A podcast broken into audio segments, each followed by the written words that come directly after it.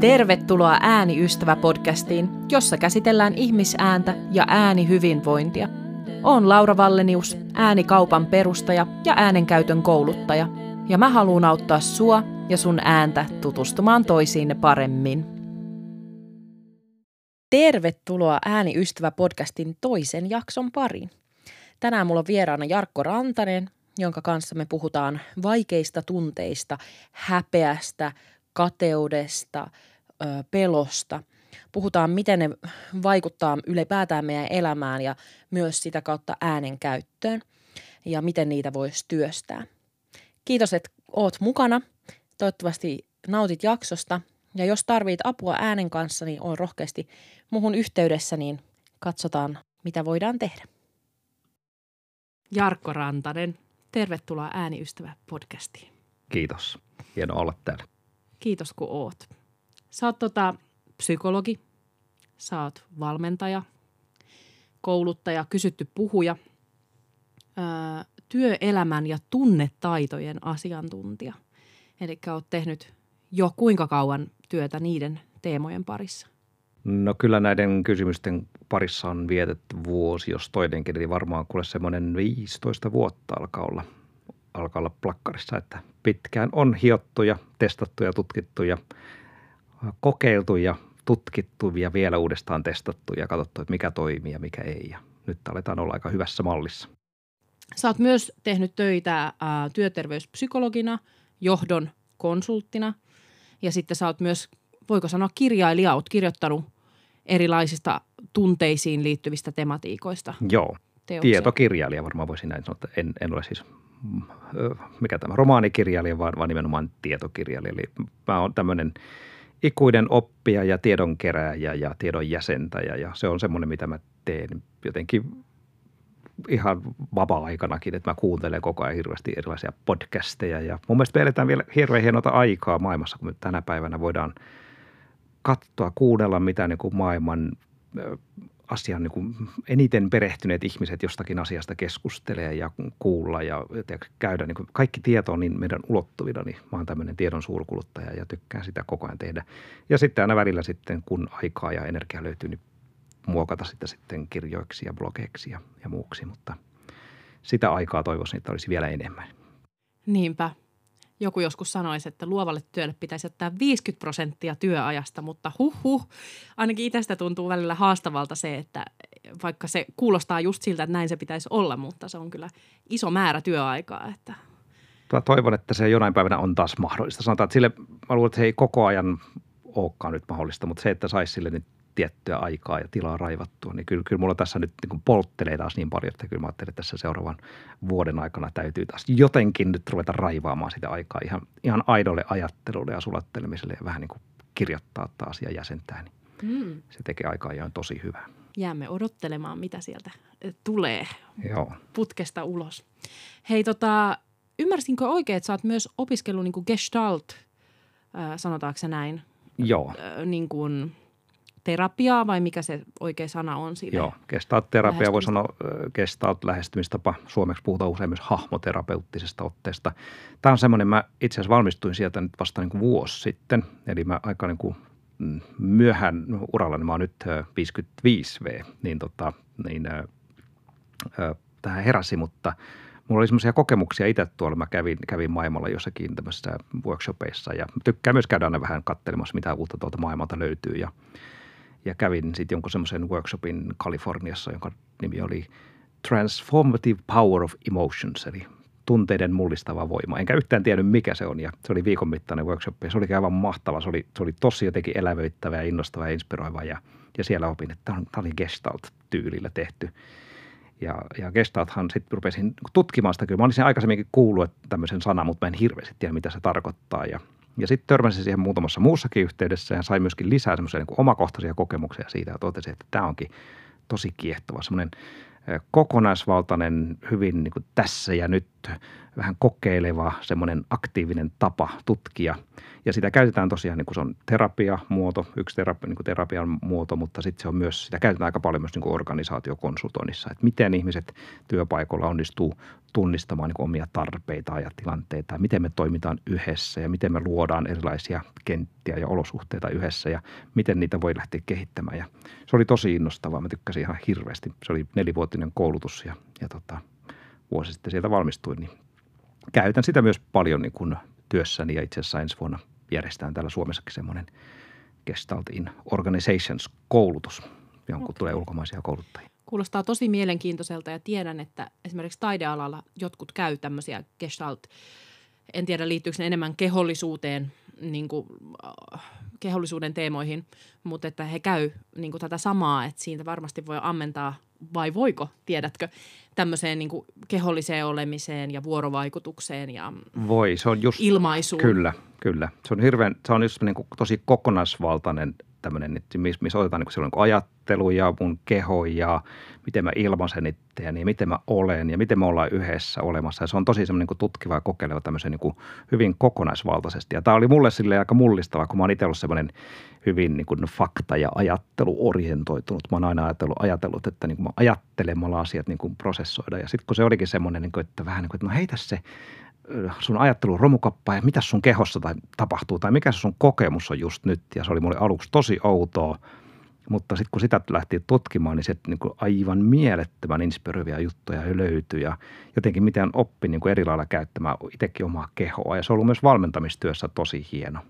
Ja myös ääntä, miten ääntä voi käyttää niin kuin, ja miten se niin kuin, olla, tavallaan niin kuin gestaltissa on ollut se niin kuin ajatus, että niin kuin olla niin kuin kokonaan se, kuka sä olet – mutta monestihan me ei oikein tiedetäkään, kuka mä oikein olen. Ja se oli vähän niin itselläkin oli kokemus, että mä löysin itsestäni paljon jotenkin semmoisia puolia ja se käytti joskus tämmöistä vertausta, että jos vaikka soittaisit pianoa ja soitat niin kuin kahta kosketinta, ding, ding, ding, ding, niin vaikka kuinka hyvin soittaisit niitä, niin sitten ei tule kovin monipuolista musiikkia. Mutta jos on se koko koskettimista käytössä, että se voi tulla välillä tosi hiljaa ja alha, matalia sävyjä ja hitailla ja välillä hakata kovaa niitä koskettimia ja soittaa sitä ihan ylänuotista alanuottiin, niin vähän niin kuin samalla tavalla tämä, että kun oppii niin kuin itsestään, että mitä kaikkea mä voinkaan olla ja minkälaisia puolia musta voi tulla esiin ja, ja miten, miten niin kuin monipuolinen instrumentti oma itse on ja mitä me voidaan ehkä olla yhdessä instrumenttina, niin se on aivan tosi upeaa ollut. Mä oon ollut tosi innoissani siitä ja se on tuonut tähän niin kuin tunnetaitovalmennuksiin ja tunnejohtamisen teemaan myös niin kuin tosi hienon lisäteeman, niin kuin koko tämmöisen niin kuin kehollisen ja tässä ja nyt pureutuvan, että mitä tapahtuu just nyt ja miten me ollaan just nyt ja mitä tarpeita on just nyt ja miten me ilmaistaan ja ollaan juuri tässä hetkessä. Niin se on, mä oon tykännyt sitä ihan tosi paljon kyllä. Inspiroivaa kuulla. Mä jotenkin mietin itse, kun paljon ääntä kouluttanut sitä, että kuinka kun peria- niin kuin teknisesti otettuna ääni on vaan niin kuin fyysinen taito, jota harjoitellaan, motorisia taitoja ja niin edespäin. Mutta sitten kuitenkin ottaa edes niitä motorisia toimivia taitoja löytää, niin pitäisi löytyä semmoinen niin tutkiva vaihe, jossa niin kuin etsitään ja tehdään virheitä ja niin kuin kokeillaan ennakkoluulottomasti. Ja jotenkin tämä resonoi musta tämä Gestalt siinä, että, että annetaan tilaa sille niin kuin etsimiselle ja, ja kuuntelulle ja sitten ehkä löydetään sieltä jotakin, mihin voidaan tarttua ja mitä voidaan toistaa ja oppia ja näin. Mutta että, Kyllä, että niin kuin. just näin. Ja tämä, tämä oli tavallaan niin kuin mullekin kiva, kiva jatko tähän, kun mä itse paljon, jos mä oon tätä tunnetutkimusta ja työtä ja valmentamista tehnyt paljon ja just vaikka niin kuin, tavallaan niin kuin kerännyt tunteitahan ilmaistaan hirveän monella tapaa. Että mä ilmaisen niitä mun sanoilla ja mä ilmaisen mun ilmeillä ja eleillä, mutta mä ilmaisen myöskin äänenpainoilla – että mikä, minkälainen mun ääni on. Mä tunne, jos nyt nykyään monesti mä huomaan se itsekin, että se millä tuulella on, niin se vaikuttaa siihen, että minkälainen mun ääni on tänään tai just nyt, millä, millä tavalla se on just nyt. Ja jos mä oon jotenkin pingottuneempi, niin äänikin on pingottuneempi ja jos mä vähän rentoudun tai, tai jos mä innostun, niin mun äänikin muuttuu ja ja miten niin kuin monella tapaa me ilmastaa tunteita äänen, kehon, ilmeiden, eilen painon, sanavalintojen, äänen niin kuin tämmöisen niin kuin flown kautta, että miten se menee, onko se kuinka monotonista se on tai kuinka elävää se on tai ja niin edespäin. Niin tota, se, on, se on just tätä kokonaisvaltaista ilmaisua, jossa ääni on yksi elementti. Mm. Hei, me puhutaan tänään äänen käyttäjän näkökulmasta niin kuin häpeästä ja kateudesta, semmoisista vaikeista tunteista, mitä siihen liittyy. Mutta ennen kuin mennään niihin, niin mua kiinnostaisi hirveästi kuulla, sä jo vähän ihan ohitit sitä teemaa, että minkälainen ystävä ääni sulle on, tai onko se ystävä, onko se työkaveri, onko se, miten sä niin kuin näet äänen sinussa? Joo, toi on tosi mm. mielenkiintoinen kysymys. Mä tota, tota jo vähän rupesin pohtimaan, kun tiesin, että tämä on niin kuin meidän teema täällä. Ja, ja mullahan on semmoinen historia, että just niin kuin mä olin niin silleen analyyttinen jotenkin omassa päässäni ollut ja tieden, tieteen ja logiikan ja tämmöisen kautta niin kuin elänyt nuorena, niin e, tota, mulle jossain vaiheessa, niin kun mä rupesin tekemään enemmän tätä valmennustyötä, niin oikeastaan vasta siinä kohtaa niin kun rupesin ensimmäistä kertaa miettimään, että miten mun ääni kuuluu, miten mä osaan puhua, miten mä osaan ilmaista sitä ja, ja siinä kohtaa mä, mä niin mun ääni on se ystävä, mutta ei se ollut aina niin kuin ihan selkeä. Että kyllä mä muistan, mä joskus ajattelin, että voi jotenkin, että pitäisikö mulla olla vähän niin kuin erilainen ääni ja pitäisikö sanoa kuuluvampi ja minkälainen se pitäisi ollakaan niin päin. Ja silloin kun mä aloin sitten enemmän tekemään näitä, tätä valmennustyötä jo kauan sitten, nyt siitä on varmaan jo 15 vuotta sitten, tai en tiedä kauko sitä, mutta joka tapauksessa kauan, vuodet vieri, niin tota, silloin mä sitten hankinkin itselleni, mulla oli ensiksi oli esiintymisvalmentajia ja oli, tota, mä muistan joku vaikka tämä Ritva Enäkoski, joka on hyvin tunnettu, niin se oli mainio, kun se niin konkreettisesti osasi mulle silloin kun tavallaan mun piti pitää tämmöisiä demonstraatioita, niin sitten kun se pisti mulle jotakin, että no, no pidäpäs mulle joku puhe ja sitten se tuli vähän niin kuin läpsimään, mutta opeta tommonen, että miten sä puhut tolla tavalla, sä niin kuin muutat, puhu niin kuin ihminen ihmiselle ja se kertoo just tästä, että kun tavallaan rupeaa esitelmöimään, niin miten muuttuu se koko elekieli ja kaikki muuttuu vähän niin kuin toiseksi ja, ja miten voisi olla niin kuin ihan vaan niin kuin se oma itsensä. Ja sitten mä sain, mä tutustuin muutamaan semmoiseen nuoreen opiskelijaan, josta toinen opiskeli vokologiaa ja toinen opiskeli logopediaa. Ja, ja tota, me sovittiin heidän kanssa, että he teki mulle tämmöisen ihan niin kuin osana opiskeluitaan tämmöisen pienen jutun, että ne kuunteli mun nauhoituksia jotakin, mitä mä siihen tein ja, ja sitten analysoi sitä. Ja, ja mä muistan, me istuttiin heidän kanssa niin pitkä, pitkä tai pitkiä sessioita, joissa he tosi tarkkaan kävi läpi kaikkea semmoista, mitä mä en ikinä tiennytkään äänestä, mitä on jos äänestä tulee vähän tämmöinen vuotava jossakin mm. kohtaa. Ja mä tajusin itsekin, että no ei mä tämmöistä vuotavaa ääntä halua. Ja miten ne kertoo, huomasi tästä mun artikulaatiosta, kun varsinkin kun mä innostun tai muuta, niin helposti vähän nielen sanoja ja tuossa kohtaa vähän voisi niin kuin nyt jotenkin vähän artikuloida selkeämmin ja ja miten ne puhuu tässä, kertoo mulle tästä niin hiljaisuudesta, että miten tärkeitä on hiljaisuudet puheen välissä, tauot, antaa asioiden laskeutua ja miten tätä niin kuin, tavallaan kaarta voi kuljettaa edestakaisin. Se on niin kuin monia monia osia. Mä muistan, mä olin aivan vaikuttanut. Mä kuuntelin, että ei hitsi, että onko tässä äänikin näin monipuolinen ja näin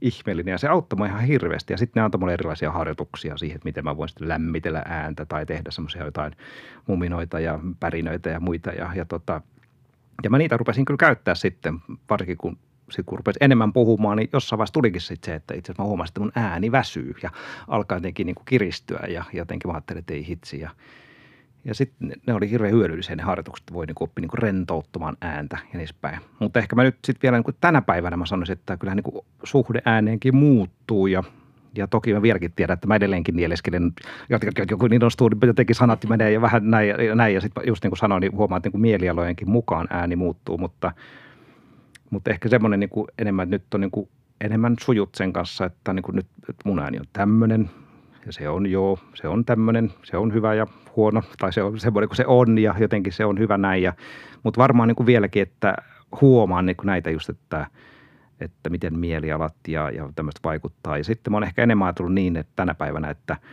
että just tämä, että se se on niin kuin kokonaisuus tai ilmaisu on kokonaisuus, että kun mulla on keho mukana ja mulla on jotenkin niin kuin hengitys mukana ja niin kuin tunteet mukana ja niin päin, niin siitä niin kuin, sit se äänikin niin kuin löytää sen uomansa. Että jotenkin jos on jännittynyt, niin sitten keho, äänikin on jännittynyt ja jotenkin tämmöistä mä niin enemmän että se on nyt semmoinen kokonaisvaltainen tila, minkä kanssa mennään, jossa äänikin, ääni seuraa muuta, muuta olemista. Niinpä.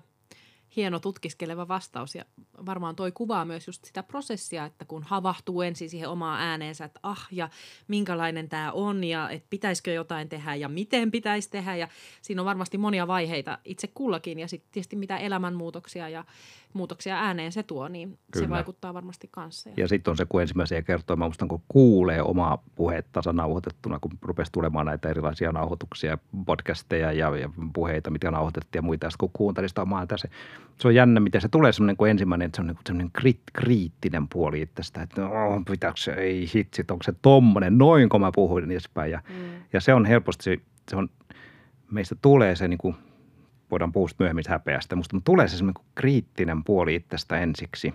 Ja jotenkin sen kanssa kyllä täytyy kans käydä musta semmoinen iso keskustelu, että kuka se on se ääni tai mikä ääni se on, joka sieltä tulee ja, ja löytää niin sopu, että, että sitä ei, ei kenenkään muun ääntä kuuntele niin kriittisesti kuin omaa ääntänsä. Näin se on. Ja kuitenkin kun kuuntelee muita, niin yleensä keskittyy siihen viestiin, mikä sieltä tulee ja Kyllä. tavallaan pyrkii sitä, mutta sitten itse kiinnittää huomiota kaiken maailman huokauksiin ja sävyihin, mitä ehkä toiset ei edes välttämättä huomaa. Just näin. Öö, hei tota, haluaisin vielä kysyä, niin kun, kun aloit puhumaan ja käyttämään ääntä, niin saitko korjattua jotain semmoisia, huomasitko, että ah, että tämä aiheuttaa mulle niin kuin huonoa, huonoa lihasjännitystä, kipua ääneen tai jotain, että pystyitkö siinä niin kuin, vai oliko se just nämä niin kuin kouluttajat, kenen avulla sait sitten niin kuin näkökulmaa ääneen tai Joo, ne, miten ne ääni on opiskelijat, opiskelijat ja ne kouluttajat auttoi paljon siinä. Mä tota, ja just nämä harjoitukset, millä niin kuin ääntä voi avata ja rentouttaa, mm. ne oli niin kuin ensiapu siihen. Mutta tota, kyllä sitten, sitten mä sanoisin, että niin kuin viime kädessä se tulee sitten jotenkin sen myötä, että niin kuin alkoi enemmän niin kuin rentoutumaan myös niin kuin esi- Ja jotenkin kun se mm, tavallaan tulee, tulee sellainen piste valmentamisessa, missä niin kuin tietää, että nyt mä osaan tämän asian jo niin hyvin ja tämä asia on mulle niin tuttua, että mä voin keskittyä siihen niin kuin enemmän siihen kohtaamiseen ja siihen, mitä tässä tapahtuu. Ja mun ei tarvitse miettiä niin kuin jokaista sanaa ja jokaista asiaa. Ja, ja tota, luottaa siihen, että ne asiat kyllä niin kuin tulee, kun, kun vaan on itse läsnä. Niin siinä kohtaa musta tuli, tuli semmoinen, että jotenkin siitä alkoi niin rentoutua. Että se enemmän liittyi siihen, että kuitenkin stressasi ja yritti niin kuin puristaa ja niin kuin, va, niin kuin piti tietää että nämä faktat ja toi asia, toi pitää käydä läpi ja toi ja toi. Ja mm. jotenkin se oli semmoista, niin kuin se liittyi semmoiseen kokonaisvaltaisempaan. Se on mun, mun mielestä niin kuin muutos siitä, että se ääni ei enää niin, niin väsy, niin se on semmoinen isompi kokonaisvaltainen muutos, joka on tapahtunut koko omassa olemisessa. Mm. Mikä se syy on sille, että, että tämmöiset kommentit tai tapahtumat tai ainakin päätelmät, mitä me tehdään – vaikka meidän äänestä, että joku sanoo, että nyt ei mennyt hyvin tai joku lyö le- numeron, niin mistä, mistä se niinku kertoo, että miksi ne on niin isoja asioita meille mm. yksilöille? Mä tota, jotenkin miten nämä niinku tulee tämän niinku, äh, niinku äänen äh, tämmöisen niin yksittäisten tapahtumien kautta, niin eihän mä, eihän mä niin osata sanoa, että mihin se osuu. Se todennäköisesti osuu johonkin semmoiseen kohtaan, joka sulla aktivoi jonkun tämmöisen vanhan tai, tai jonkun uskomuksen tai ajatuksen tai muiston tai ehkä vähän tiedostamattoman jonkun, jonkun jutun, mikä siellä on. Ei aina tiedetäkään sitä.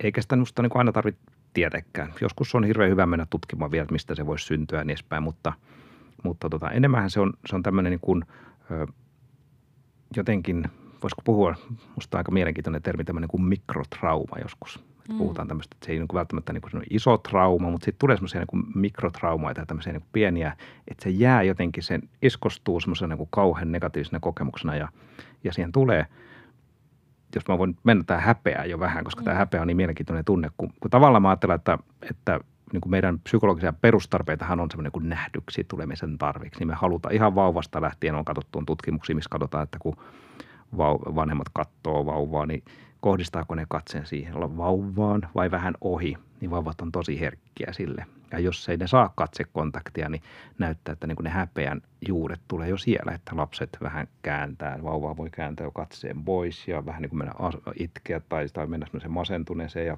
vähän näyttää, että niin kuin jo tulla niin punastumisen merkkejä tai semmoista, mutta se niin lapsi, lapsi on jo hyvin herkkä sille, että jos se hakee sitä kontaktia, se ei tulekaan nähdyksi.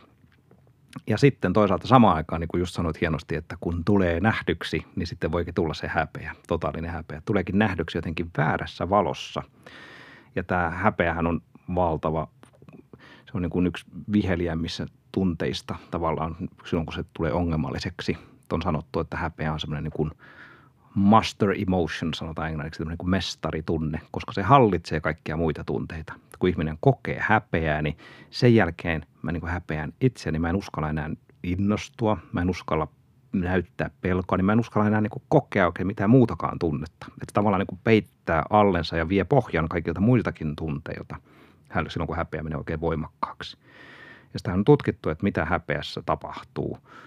Nyt on vielä sellainen mielenkiintoinen tutkimus on se, että mikä on niin häpeä ja nolostumisen ero. Mm. Ja häpeässä – tai sanotaanko nolostumisessa käy niin, että kun ihminen vähän niin kuin nolostuu, on tilannekohtainen, että okei, hups, mä nyt sanoin jotakin vähän hölmöä ja niin silloin ihminen usein kat, vähän kääntää katseen pois ja se saattaa vähän naurahdella.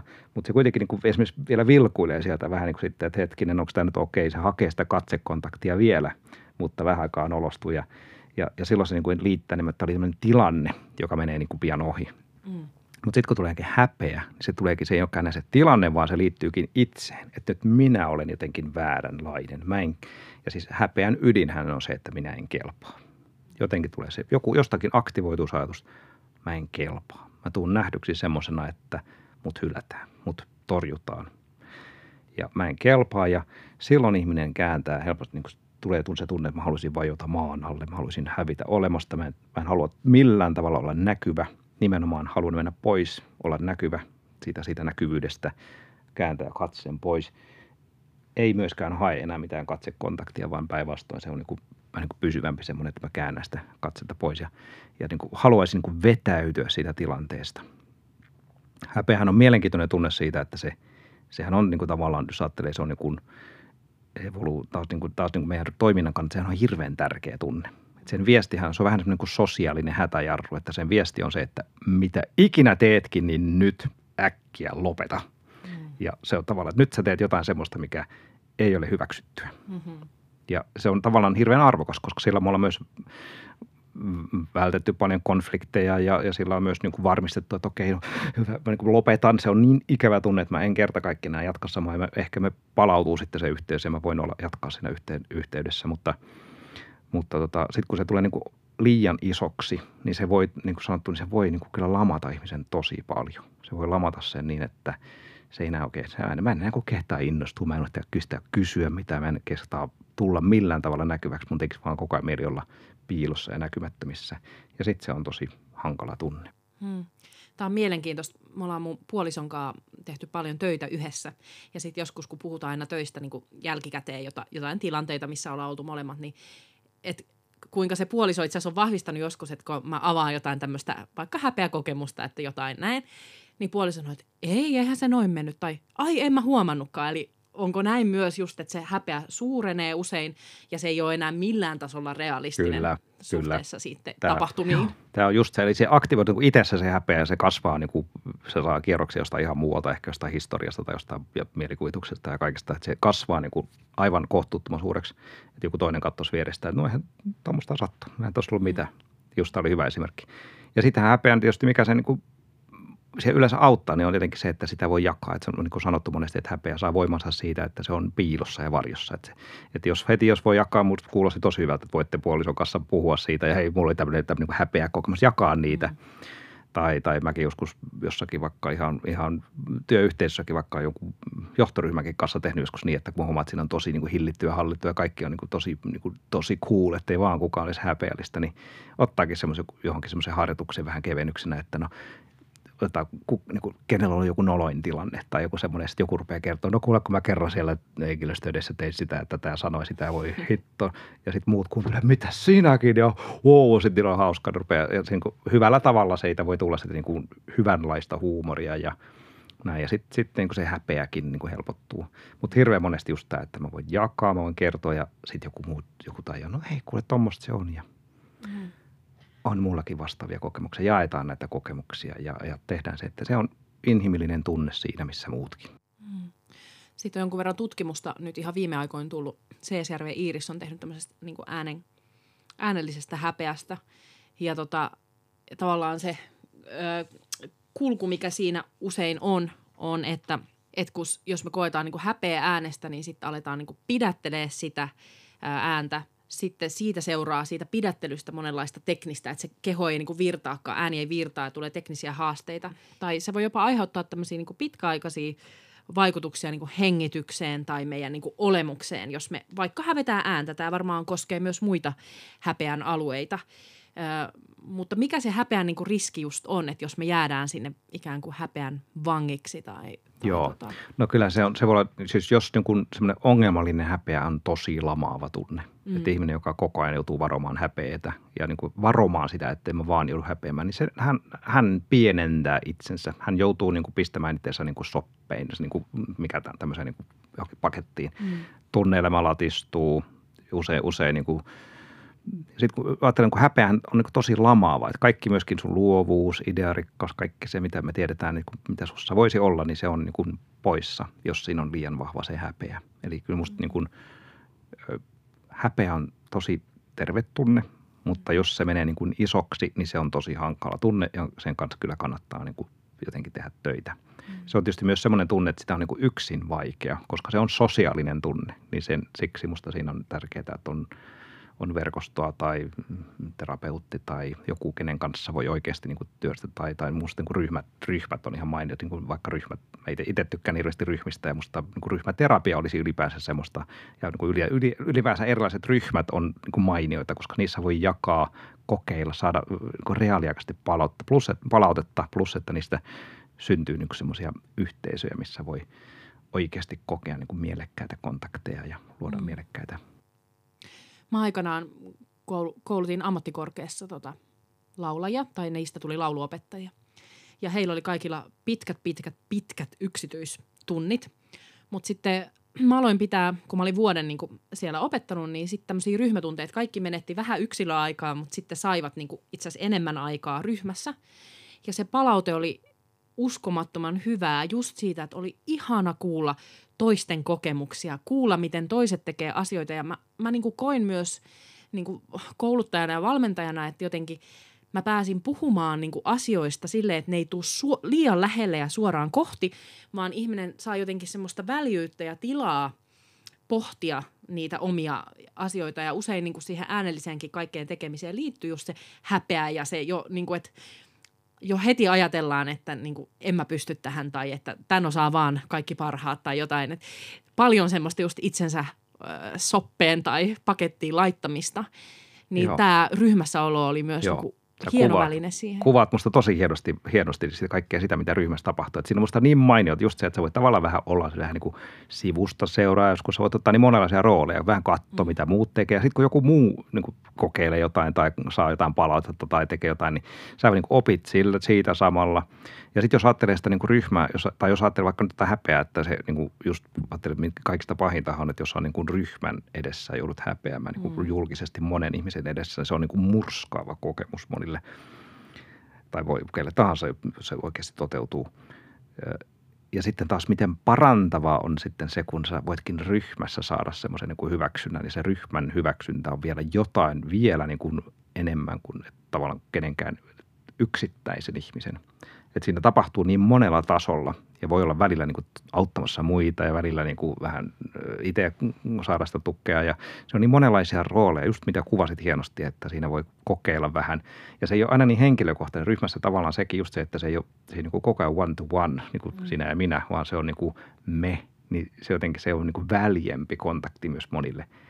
Samaan aikaan, kun se on tosi intensiivinen. Niin, joo. Miten hei nyt, mä mietin, että kun – monilla äänenkäyttäjillä on just tämmöisiä esilläolon hetkiä. On se sitten, että laulaa lavalla tai esiintyy, pitää jotain esitelmää, puhetta, tämän tyyppistä. Tai sitten ihan jotkut voi kokea senkin, että on jonkun pienemmän ryhmän edessä. On sitten opettaja luokassa tai, tai näin, että on niin kuin esillä. Ja jos siinä esilläolon aikana sitten tulee joku kömmähdys, kämmähdys, mikä tuottaa häpeää ja sitä ei tietysti voi siinä välttämättä hetkessä purkaa sen kuulijakunnan kanssa, joka mm. siinä paikalla on. Niin onko se just tämä, että jälkeenpäin sitten pyrkisi jonkun kanssa siitä juttelemaan tai miten sitä voisi lähteä prosessoimaan niin kuin omassa päässä, kun se hävettää Joo. ja miettii ehkä, että en enää ikinä mene sinne Joo. lavalle. Joo, kyllä juuri näin, että, että todennäköisesti tuo on aika monen ihmisen kokemus, että näin on jossakin vaiheessa käynyt ja on tullut tehtyä jotain, mikä hävettää, niin jotenkin äh, saada niin kuin siihen perspektiiviä, usein just muiden kanssa jakamalla. Yksi monihan, jo, joillakin on semmoinen hyvä kyky, että ne pystyy, pystyy jos, jos saa niin myös nauraa itselleen. Ja jopa siinä tilanteessa, kun tulee kömmähdettyä, niin sitten saattaa kehittää jonkun letkautuksi, nonni, kato, otetaanpa uusiksi tai muuta. Että osaa niin kuin vähän siinäkin tilanteessa. Muistaa jotenkin aina, että se niin kuin, yleensä esiintymistilanteessa yleisöhän on sun puolella. Nehän haluaisi, ne haluaa, että sä onnistut, ne haluaa kuulla se jutu, mitä sä kerrot tai laulat tai esität tai mikä se onkin. Nehän haluaa ne on tullut sinne siksi yleensä, että ne haluaa kuulla ja, ja tota, nähdä ja, ja ne haluaa, että sä onnistut. Ne on sun puolella.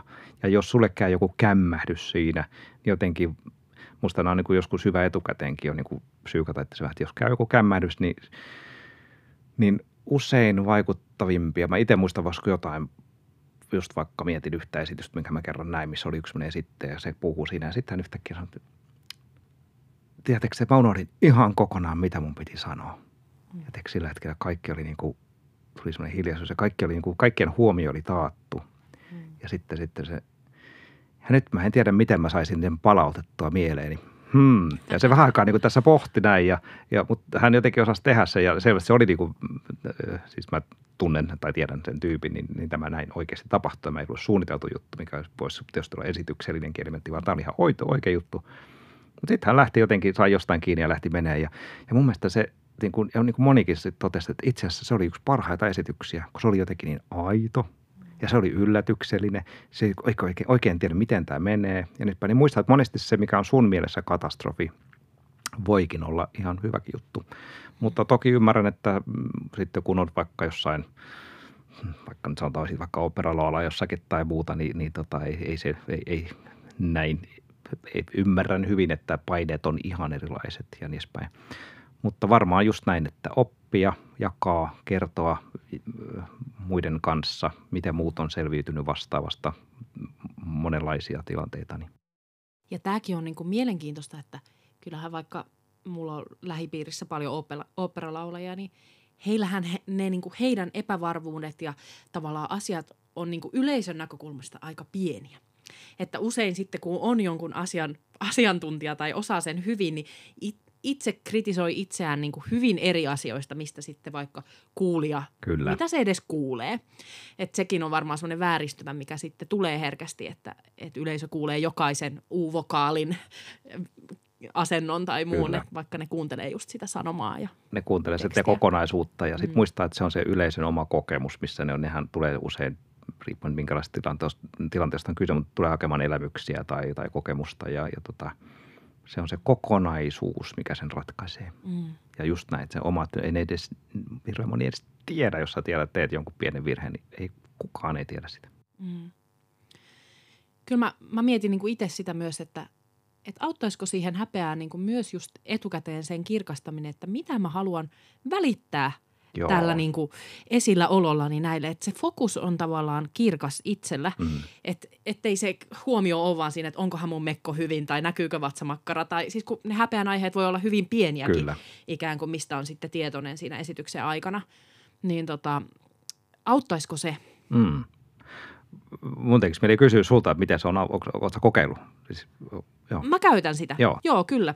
Että mä koitan kirkastaa kyllä aina sen nykyään. Mutta se on tullut prosessina, että mitä, mitä mä oon tässä tekemässä. Ja se on tullut myös virheiden kautta. Että mm. Musta toi on tosi niin. hyvä. Mm. Musta toi on tosi hyvä. Kyllä mun tämä on just hyvä, että muistaa, että mit, miksi, miksi mä oon täällä, mikä on se pääjuttu, mitä mä haluan viestiä, mik, tai mit, mitä mä haluan nyt täällä, miksi mä olen täällä esillä, tai näin, mikä on se juttu, minkä mä haluan tästä viestiä. Toinen musta on semmoinen aika kiva, kiva mitä itse jotenkin ajattelen, just, just hakea sitä niin kuin, monesti se tämähän on perinteisiä näitä valmennusvinkkejä, mutta niin kuin, tavallaan kun se yleisö on niin kuin aika kasvoton massa ja sä et niin kuin pysty mitenkään hallitsemaan, mitä kaikkea siellä tapahtuu. Joku siellä miettii ruokalistaa ja joku kuuntelee tosi tarkkaan ja joku on miettii naapurin kanssa supattaa tai se jollakin mieli johon muualle ja niin päin. Et ei voi tietää, mitä siellä tapahtuu ja tota, silloin jotenkin, jos just saa sen kontaktin niin kuin yhteen, kahteen, vähän niin kuin hakee sitä, että niin kuin ton ihmisen kanssa on se kontakti. Niin jotenkin se kontakti usein rauhoittaa, semmoinen vähän semmoinen katsekontakti, että hetkinen, tuossa oli yksi tyyppi, joka, jonka kanssa nyt mä tiedän, että toi kuuntelee ja toi kuuntelee. Ja näkee, usein sen näkee sieltä usein, että he ovat kiinnostuneita tai, tai sun puolella ja jännispäin. Tai jotenkin muistuttaa itse, itse. Mä jos, jossain vaiheessa itse tein just semmoista, että mä niin kun aloitti jonkun valmennuksen, niin jotenkin ensiksi ihan niin kuin asettuu se, että katsoo, että ketä täällä on ja tässä te ootte ja mä oon tässä ja me ollaan täällä yhdessä. Jotenkin niin kuin luo sitä niin kuin kontaktia siihen, että, että siellä te ootte. Mm. No niin, ja se asia, mitä mä haluan teille tuoda, on se, että. Just niin. Mutta toi häpeä on mielenkiintoinen tunne ja miten sen kanssa niin kuin pääsee eteenpäin. Se on varmasti itselle ja kaikille niin kuin prosessi ja siinä pitää tulla myös niitä mokia. Pitää mm. tulla niitä kokemuksia, että nyt mua hävetti, että sitä pystyy lähteä työstämään, että me opitaan, mm, usein me opitaan paremmin virheistä. Se on kuitenkin näin, että usein kun asiat menee hyvin, niin me jatketaan samalla tavalla ja se menee hyvä ja se on totta kai kiva, että menee hyvin, mutta, mutta muista, että kyllä ne usein ne oppimiset ja opit tulee parhaiten, kun ne tulee niistä, kun me tehdään jotain mm. pieleen. Niin se jotenkin se kipu, tai vähän niin kuin joskus hyvin käytetty tämmöistä – vertausta siitä, että, että, tota, että niin kuin vaikka että nyt vaikka urheilijalla vaikka jalka kipeytyy ja polvi kipeytyy, niin että se ei voi enää treenata. Mm. Niin, niin sen täytyy niin kuin löytää, se kipu niin kuin pakottaa sen, että nyt sun täytyy löytää uudenlaisia juttuja, tapoja treenata tai sun pitää uudestaan säätää niitä tavoitteita tai että nyt tämä polvi tarvitsee lepoa ja se pakottaa sut niin kuin miettimään, että mitä sä teet, miten sä teet, mihin sä pyrit – ja se ei anna niin kuin siihen tavallaan vaihtoehtoa. Niin mun mielestä nämä niin kuin negatiiviset tunteet ylipäänsä on monesti semmoisia vähän samanlaisia, että jos vaikka niin kuin ajattelee, että ne on, ne on vähän niin kuin mielen kipua. Ne kertoo sulle, että tässä on jotain, mikä ei nyt mennyt hyvin, tämä harmittaa sua. Niin se niin kuin pakottaa sut, että no mitäs mä sitten teen jatkossa, että mä en tähän joudu tähän samaan kuoppaan ja miten mä suhtaudun itteeni ja mihin mä pyrin ja miksi mä oonkaan täällä tekemässä tätä juttua. Ja ne niin kuin pakottaa, ne on niin kuin mielen kipua, joka pakottaa sut miettimään, että – kuka sä oot, mitä sä oot tekemässä, miten sä teet ja miten sä opit ja miten sä kehityt ja mihin sä oot matkalla. No onko kateus nyt sama, tätä samaa ikään kuin kipuilua siitä, että mikä mä itse haluan olla. Eli kun mä näen jonkun toisen, joka, jolla on vallottavampi persona, mm. olemus, ääni, jotenkin hän saa niin kuin, hän on karismaattinen ja saa vaikka kontakti, jos puhutaan nyt niin. Niin kuin puheen tämmöisistä ihannoiduista piirteistä, niin, niin mitä se kateus niin kuin on? Mm kateus on juuri tämmöinen vertaileva tunne, missä mä jotenkin pistän itseni vähän niin kuin alemmaksi kuin toinen. Että se on vähän niin kuin, se on vähän niin kuin kirvelevä haava, voisiko sanoa taas kirvelevä haava monesti mielessä, jossa jotenkin, jotenkin tuntuu, nyt tietysti muistaa, että mehän ollaan kateellisia nimenomaan ihmisille ja me ollaan kateellisia niin kuin eläville ihmisille. Musta tämäkin on mielenkiintoista. Meidän voisi historiassa olla hirveän paljon asioita. Ihmisiä voitaisiin olla kateellisia mm. tai muuta, mutta ei me olla, vaan me ollaan eläville ihmisille kateellisia. Ja meillä on, mehän ollaan niin kuin sitä ihmiselle, että jos joku vaikka nyt sitten saisi säkillisen kultaa, niin, niin että se sitä kullalle ole kateellinen, vaan sille ihmiselle, joka saisi säkillisen kultaa, jos se olisi se, mitä haluat. Mm. Eli pointtina tässä on, mutta kateushan on oivallinen tunne siitä, että se kertoo meille, että se tavallaan kuin kertoo sulle, että mitä sä haluat. Okei, mä oon kattelinen tolle, kun se on noin hyvä esiintyjä. Sehän kertoo, että mäkin haluaisin olla. Minäkin haluaisin olla tuollainen. Jos ei se ole sulle mitenkään relevantti asia, niin et sä siitä sitten olisi kateellinenkaan.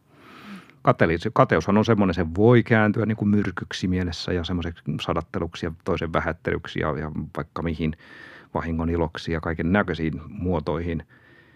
Tai sitten se voi kääntyä kehityksen voimaksi. Ja musta hyvä kysymys on semmoinen vaikea kysymys sitten, kun oikeasti on kateellinen, mutta niin kuin hyvä kysymys voisi olla semmoinen, että voinko mä, olla, voinko mä niin kuin kokea myötä iloa? Voinko mä olla iloinen ton puolesta, että tuolla meni noin hyvin ja, ja hienoa, että se näytti mullekin tuommoisen inspiroivan malli, että mihin mäkin voin tähdätä ja, ja edespäin vaatii kypsyyttä, mutta se on hyvä kysymys kysyä. Ja sitten jos huomaa, että mä en pysty siihen, niin todetaan, että okei, mä en pysty. Mm. Joku, mä, mä, mä en nyt vaan kykene tähän, mä oon vaan pirskatti viekka, että minä, minä en vaan, niin tämä, tämä on kirvelevä haava mulle ja, ja, ja sitten hyväksy, että nyt on niin. Mm. Voiko sitä niin kuin työstää sitten kysyä, mutta auttaako sitten semmoinen joku, jos se on vaikka tavoite, mihin haluaisi tai niin semmoinen tilanne, missä näkee toisen, että auttaako se, että sit, sitä kohti lähtee vai onko se noin niin toi pohdinta, millä kateudesta, niin kuin, pääseekö siitä eroon? Mm. Niin. Joo, no ju, hy, hyvä kysymys. Ja tota, mm.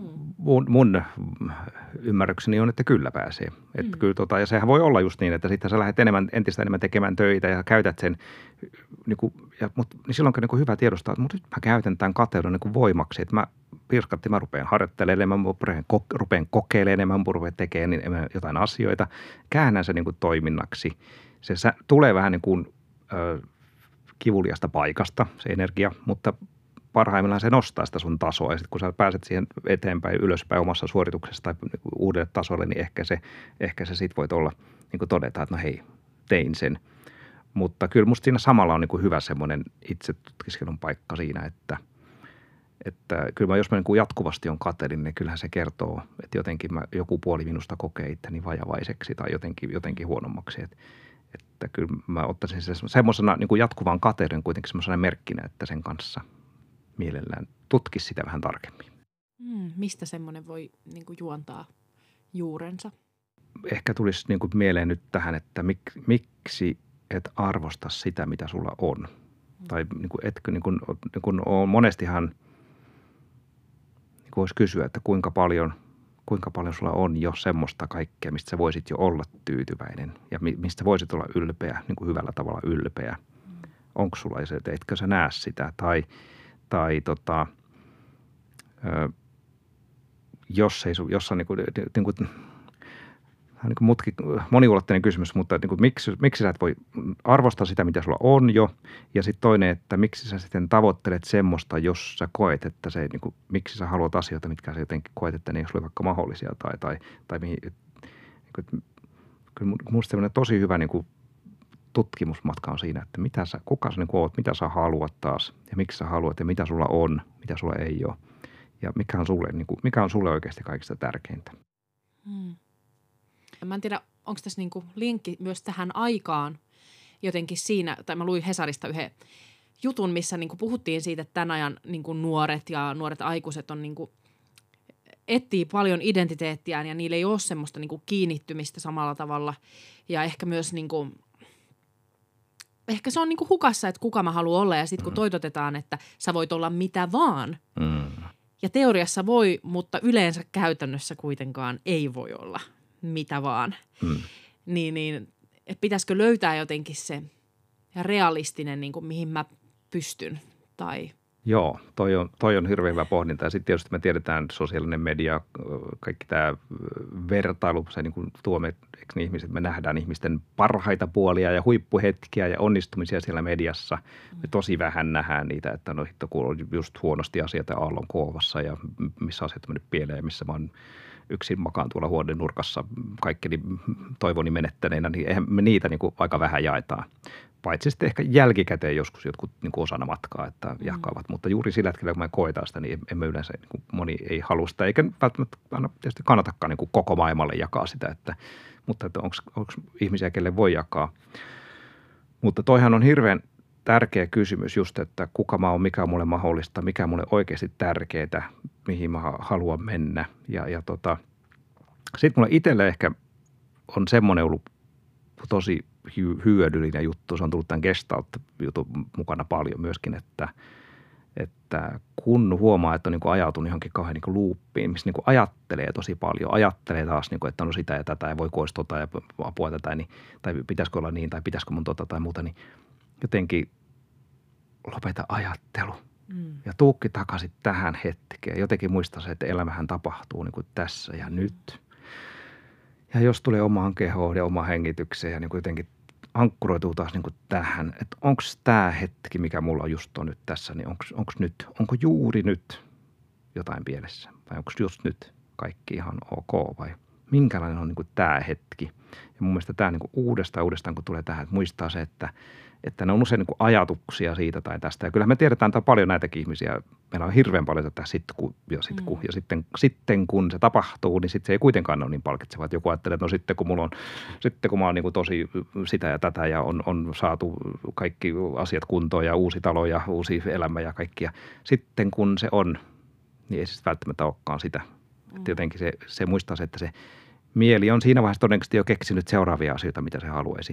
Eli musta niin kuin isompi läksy monesti on oppia palaamaan, että mitä mulla on nyt just tässä, mikä on tämä hetki, mikä on tuntuuko, miltä tämä mun keho tuntuu just nyt, miltä, minkälaista mun elämä on just, minkälaista on olla mm. tässä näiden ihmisten kanssa tai näin tässä paikassa, missä mä oon. Hieno vertaus ja niin kuin ajatus matka tavallaan siitä, että missä ollaan ja läsnäolon taito. Mä muistan, me ollaan tämä talo itse asiassa, missä nyt istutaan, niin puolisoni kanssa aika pitkälle kahdestaan ää, remontoitu ihan aivan räjäytetty atomeiksi rakennettu. Ja mä muistan silloin, kun oli aika rankat työt kummallakin ja oltiin tosi kuormittuneita ja prosessi oli ihan kesken, mutta mä muistan, että silloin niin kuin mulle tuli semmoinen ajatus, että niin kuin kaauksen keskelläkin voi levätä.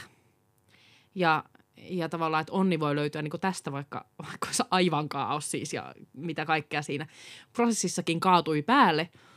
Mutta tota, niin kuin nyt tälle jälkeenpäin kun katsoo, niin tavallaan eihän se elämä nyt ole sen kummempaa. Nyt meillä on tämä talo, pitää leikata nurmikko, luoda lumet. Tavallaan lapset mm. sotkee joka päivä Kyllä. niin kuin lattiaan. Että tavallaan kyllähän se niin kuin työ koko ajan jatkuu, että, että se unelma siitä, että meillä on se täydellisesti sisustettu keittiö ja sitten se pysyy aina siistinä ja kiiltävänä ja on kuin Kyllä. muotilehdestä, niin Joo. eihän se ole niin kuin realistinen. Myöskään Joo. se kiiltokuva. Juuri näin. Ja sama ehkä äänenkäyttöön liittyen, että – että koko ajan se työ niin kuin jatkuu ja sitten kun tulee vielä ikää lisää ja keho muuttuu, niin kaikki muuttuu myös meidän jotenkin Joo.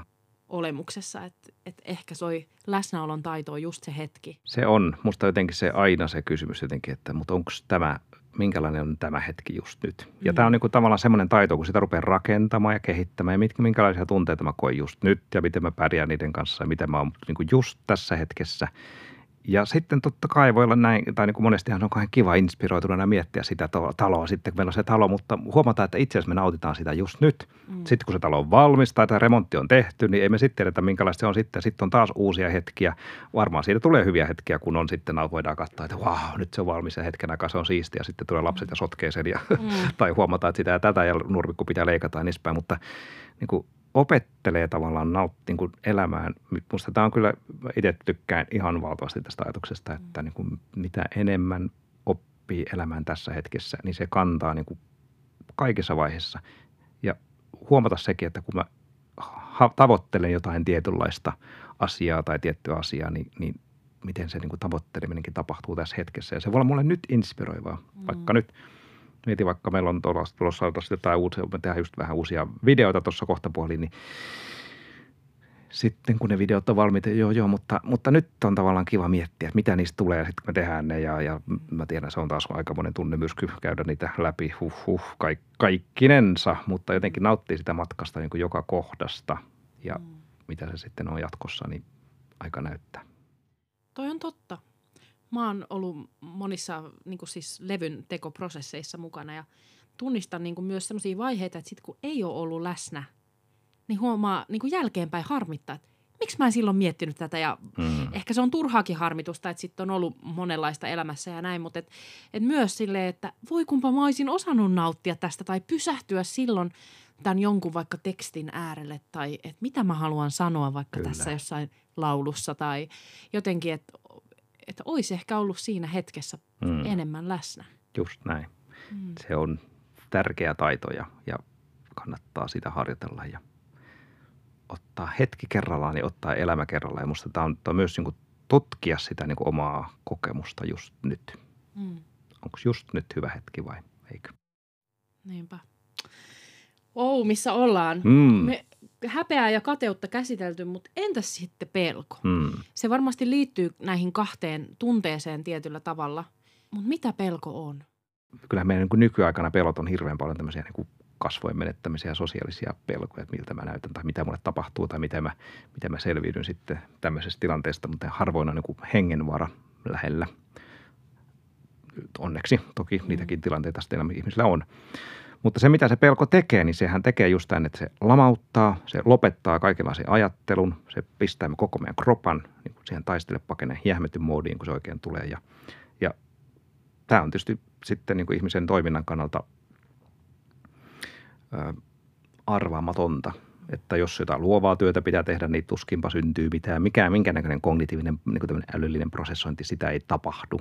Vuorovaikutus on ihan olematonta – mutta jos pitää niin kuin räjähtää tästä äkkiä ulos, niin kyllähän sitten se heittää meidät, niin kuin, tavallaan saa, saa meidät pihalle tästä lähtemään. Tai jos pitää jähmettyä, nyt on paras jähmettyä, niin kyllä se meidät jähmettää. Mm. Tai jos pitää lähteä juoksemaan karkuun, niin, niin sitten lähde juoksemaan karkuun. Että se tavallaan käynnistää, se voi käynnistää sellaisen toiminnan, joka ei ole millään tavalla järkevää tai niin kuin rationaalisesti järkevää, mutta se voi olla primitiivisesti elonjäämisen kannalta se tärkeä juttu. Mä jotenkin mietin, että, että kun me opitaan uutta tai halutaan mennä eteenpäin, niin siihen usein liittyy jotain pelkoja. Et, et, ehkä se on tätä sosiaalista pelkoa useimmiten, mm. että mitä muut ajattelee tai jos mä epäonnistun tai näyttäydyn huonossa valossa. Mutta miten sitä voisi lähteä niin kuin työstämään, että on se halu niin kuin tavallaan tietyllä tavalla mennä kohti mm. pelkoa, mm. mutta sitten kuitenkin pelottaa. Mm, kyllä, toi just näin. Semmoinen oikeastaan mä haluaisin tähän vielä lisätä semmoiset, että on vähän niin kuin kolmen tasoisia pelkoja. Mm. Että tavallaan se yksi, yksi pelko on just tämmöinen kuin ihan tämmöinen kuin uhka, biologinen, fysiologinen uhka. Sitten toinen, toinen on tämmöiset niin kuin, just tämmöiset niin kuin pelot, että mitä voisi tapahtua tai muuta. Mm. Mutta mut kolmas on niinku tämmöiset, niinku, tai just tämmöiset niinku sosiaaliset mm. pelot ja näin. Mutta kolmas taso on niinku tavallaan niinku mielen sisäiset, että mitä jos, mä, mitä jos mä sitten joudunkin kokemaan häpeää, tai mitä jos mä joudun nolon tilanteeseen, tai mitä jos mä sitten teen sitä tai tämä. Ja ne on niinku meidän tällä niinku oman mielen tuotosta. Ja se on musta hirveän helpottava tai tavallaan oivalluttava huomata, että suurin osa meidän peloista, nehän on täysin meidän pääsisäisiä. Mm. Että jos, jos niin miettii jotakin esiintymistilannetta vaikka, niin ne, eihän se oikeasti ole siinä minkäännäköisessä hengen vaarassa. Mitään syytä niin semmoiseen hengen vaaralliseen tilanteeseen ei ole.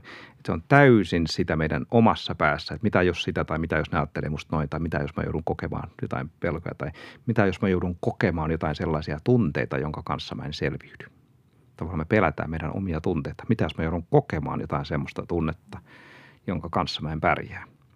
Ja silloin musta voi olla hirveän hyödyllistä se, että lähtee vähän miettimään sitä, että analysoimaan sitä, että no mutta mikä se olisi tavallaan niin kuin, musta semmoinen, mä itse tykkään semmoinen, kun ajattelen semmoisen niin kuin pahimman kautta.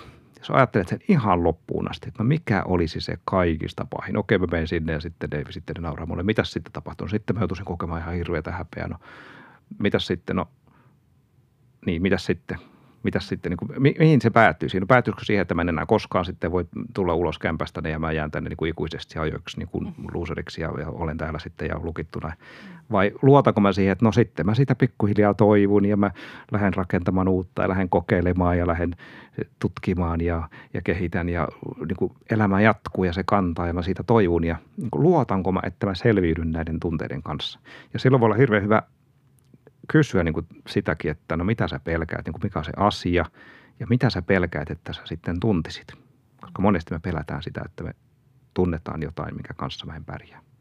Ja kun sä saat niitä jäsenettyä ja tavallaan semmoisen niin kuin pahimman skenaarion luotua ja läpikäytyä mielessäsi, niin sitten sen ehkä huomaa, että no eipä tässä nyt mitään mm. ihan niin kuin todellista pelkoa sitten olekaan. Ja jos olisikin, niin siitä mä kuitenkin siitä selviydyn peloista voi selviytyä ja mm. teke, teoista voi, kaikista tapahtumista voi selviytyä. Mm. No aika vähän on niitä, mistä ei selviytä. Niin. Niinpä. Et se myös niin kuin liittyy siihen, että luotatko sä, että sulla on riittävästi kykyjä mm. selviytyä sit siitä tilanteesta. Toivotko sä siitä ajan? Et monesti se niin kuin loppuu se ajattelu tavallaan, se ajattelu on vaan niin kuin tehty puoliksi. Mä pelkään, että tapahtuu jotakin kamalaa, mm. mutta mitäs sitten sen jälkeen? Mm. Mä mietin, mun kaksivuotias poika sanoo, kun esimerkiksi jos hän ei uskalla tulla jostain korkealta alas, mm-hmm. niin äiti mua pelottaa ja sitten se antaa käden, että mun pitää niin kuin auttaa hänet siitä alas. Ja niin kuin hän on aika semmoinen varovainen niin kuin persona ja sitten hän aika usein sanoo, että joku asia niin kuin pelottaa. Mutta hänelle se niin kuin, ainakin tässä vaiheessa kehitystä mm. on tosi tärkeää, että siinä on se toinen ihminen jotenkin niin kuin madaltamassa mm. ikään kuin sitä pudotusta tai sitä hyppyä sieltä ylhäältä alas tai miten päin se nyt menekään. Niin mä mietin, että missä roolissa silleen pelon käsittelyssä niin kuin toiset voi olla. No tai... ihan mielettömän hyvä juttu. Toisista niin. oli taas, tämä oli taas tämmöinen niin kuin täysin, niin kuin, että mitä sä itse voit, mutta, mutta siis mm. nimenomaan just toi, musta oli hieno, kun se sanoi, mm. että äiti voi pelottaa ja sitten se ottaa käden ja sitten se, sittenhän se on niin kuin jaettu ja se tietää, että sä autat mm. ja sä kannat ja, ja mm. sä oot, se myöskin, eikö niin lapsethan peilaa paljon ja katsoo, että näyttääkö sitä äiti huolestuneelta vai eikö ja ei se näköjään näytä, niin, niin me saadaan hirveästi turvaa tästä muista. Mm. Ja musta se on ihan sama kaikessa muussakin, että jotenkin jos voisi niin kuin mitä enemmän voisi elämässä jakaa ja mitä enemmän voisi oikeasti, että ei tiedäkö mua pelottaa ihan hirveästi mennä tonne ja mitä sitten käykää. Ja jotenkin jakaa ja luottaa siinä niin yhdessä, mm. yhdessä jakaa. Niin monesti tämmöiset, niin kuin, musta niin kuin hyvä sanonta, että murheet poistuu jakamalla. Monilla niin kuin äänenkäyttäjilläkin, kun on jotain valmisteltua, minkä vie eteen, niin Kyllä. sitä niin helposti jää sinne. Joo. Yksinäisyyteen. Niin, yksinäisyyteen, mm. joo. Yksinäisyyteen. Joo. Tosi tärkeitä näkökulmia ja nämä on varmasti prosesseja sitten niin kuin äänenkäyttäjilläkin, että jos tunnistaa, että on vaikka pelkoa ja sen takia jää tekemättä asioita, niin se varmasti vaatii niin kuin aikaa ja niin kuin kokeilua, että miten sieltä niin kuin pääsee liikkeelle, mm. mutta että varmasti tärkeä lähteä mm. liikkeelle. Ja kannattavuutta tässä olisi kaikista parasta, jos voisi vaikka yhdistää tämmöisiä tekstit, jos mua pelottaa joku asema mm. menossa jonnekin, niin jotenkin ensiksi niin kuin itsensä kanssa niin kuin mäppäisi sitä tai, tai yhdessä jo toisen kanssa heti alussakin, niin kävisi läpi ne kaikki skenaariot, mitä mä pelkään, mitä mä luulen, että tapahtuisi ja mihin se voisi johtaa ja, ja mikä se olisi kamalinta siinä. Ja sitten jos mä voin vielä just käydä tämän joku toisen kanssa läpi yhdessä ja jakaa sen kokemuksen, niin se on yleensä huomattavan mm. helpottavaa ja parantavaa. Niinpä. No hei, nyt jos täällä on kuulija, joka kokee, että on paljon niin kuin haastavia tunteita, niin onko sulla vielä jotkut kiteytetyt vinkit niin kuin vaikeiden tunteiden työstämiseen tai miten voisi niin kuin lähteä liikkeelle? Mm, no joo, joo, varmaan riippuu tosiaan tilanteista näin, mutta, mutta tota, ehkä nyt jos tämmöisiä jotain antaa vähän kertaa ehkä, niin mm. hengitä, pysähdy, sitten vähän jotenkin koitan nimetä niitä, niin kuin koita vähän nimetä niitä tunteita, että mikä se on se, mitä mä pelkään ja minkälaisia tunteita mä ja luotaanko mä, että mä pärjään näiden tunteiden kanssa onko nämä tunteet, niin kuin, tuntuuko ne isommilta kuin minä. Onko ympäristö ja ihmisiä, keiden kanssa voit jakaa. Me tiedetään, se jakaminen on älyttömän hyvä.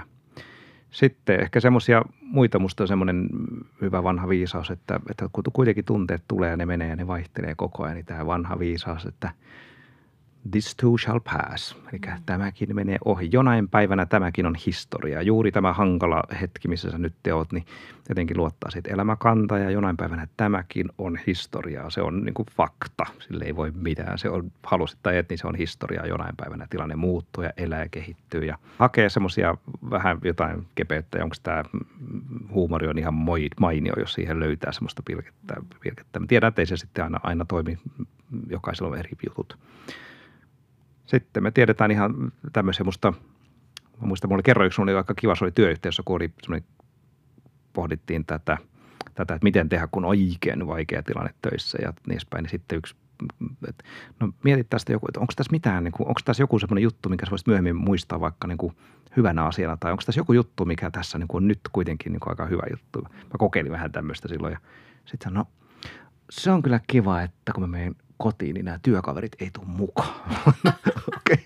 Sitten se niin repäs, kaikki repäsi nauramaan siinä ja jotenkin se taas niin kevensi ihan hirveästi, että löytää, että, että tota, löytää joku tämmöinen vähän hauska, hauskakin kulma siihen.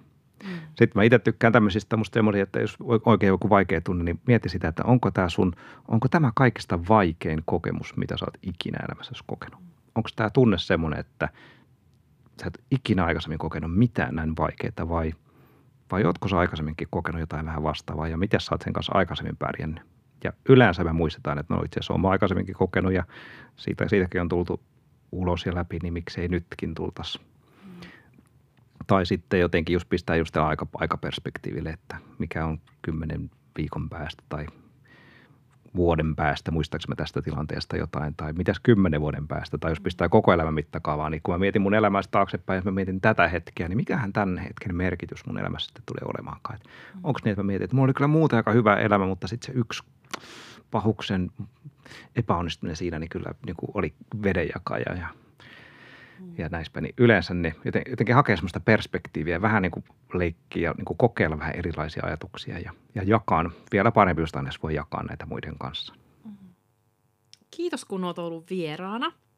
Kiitoksia. Onpas ollut mahtava saada tänne asiantuntevaa mm. sanoitusta näistä tunteista, mitä, mitkä on äänenkäyttäjälle todella tuttuja ja moni niiden kanssa painii.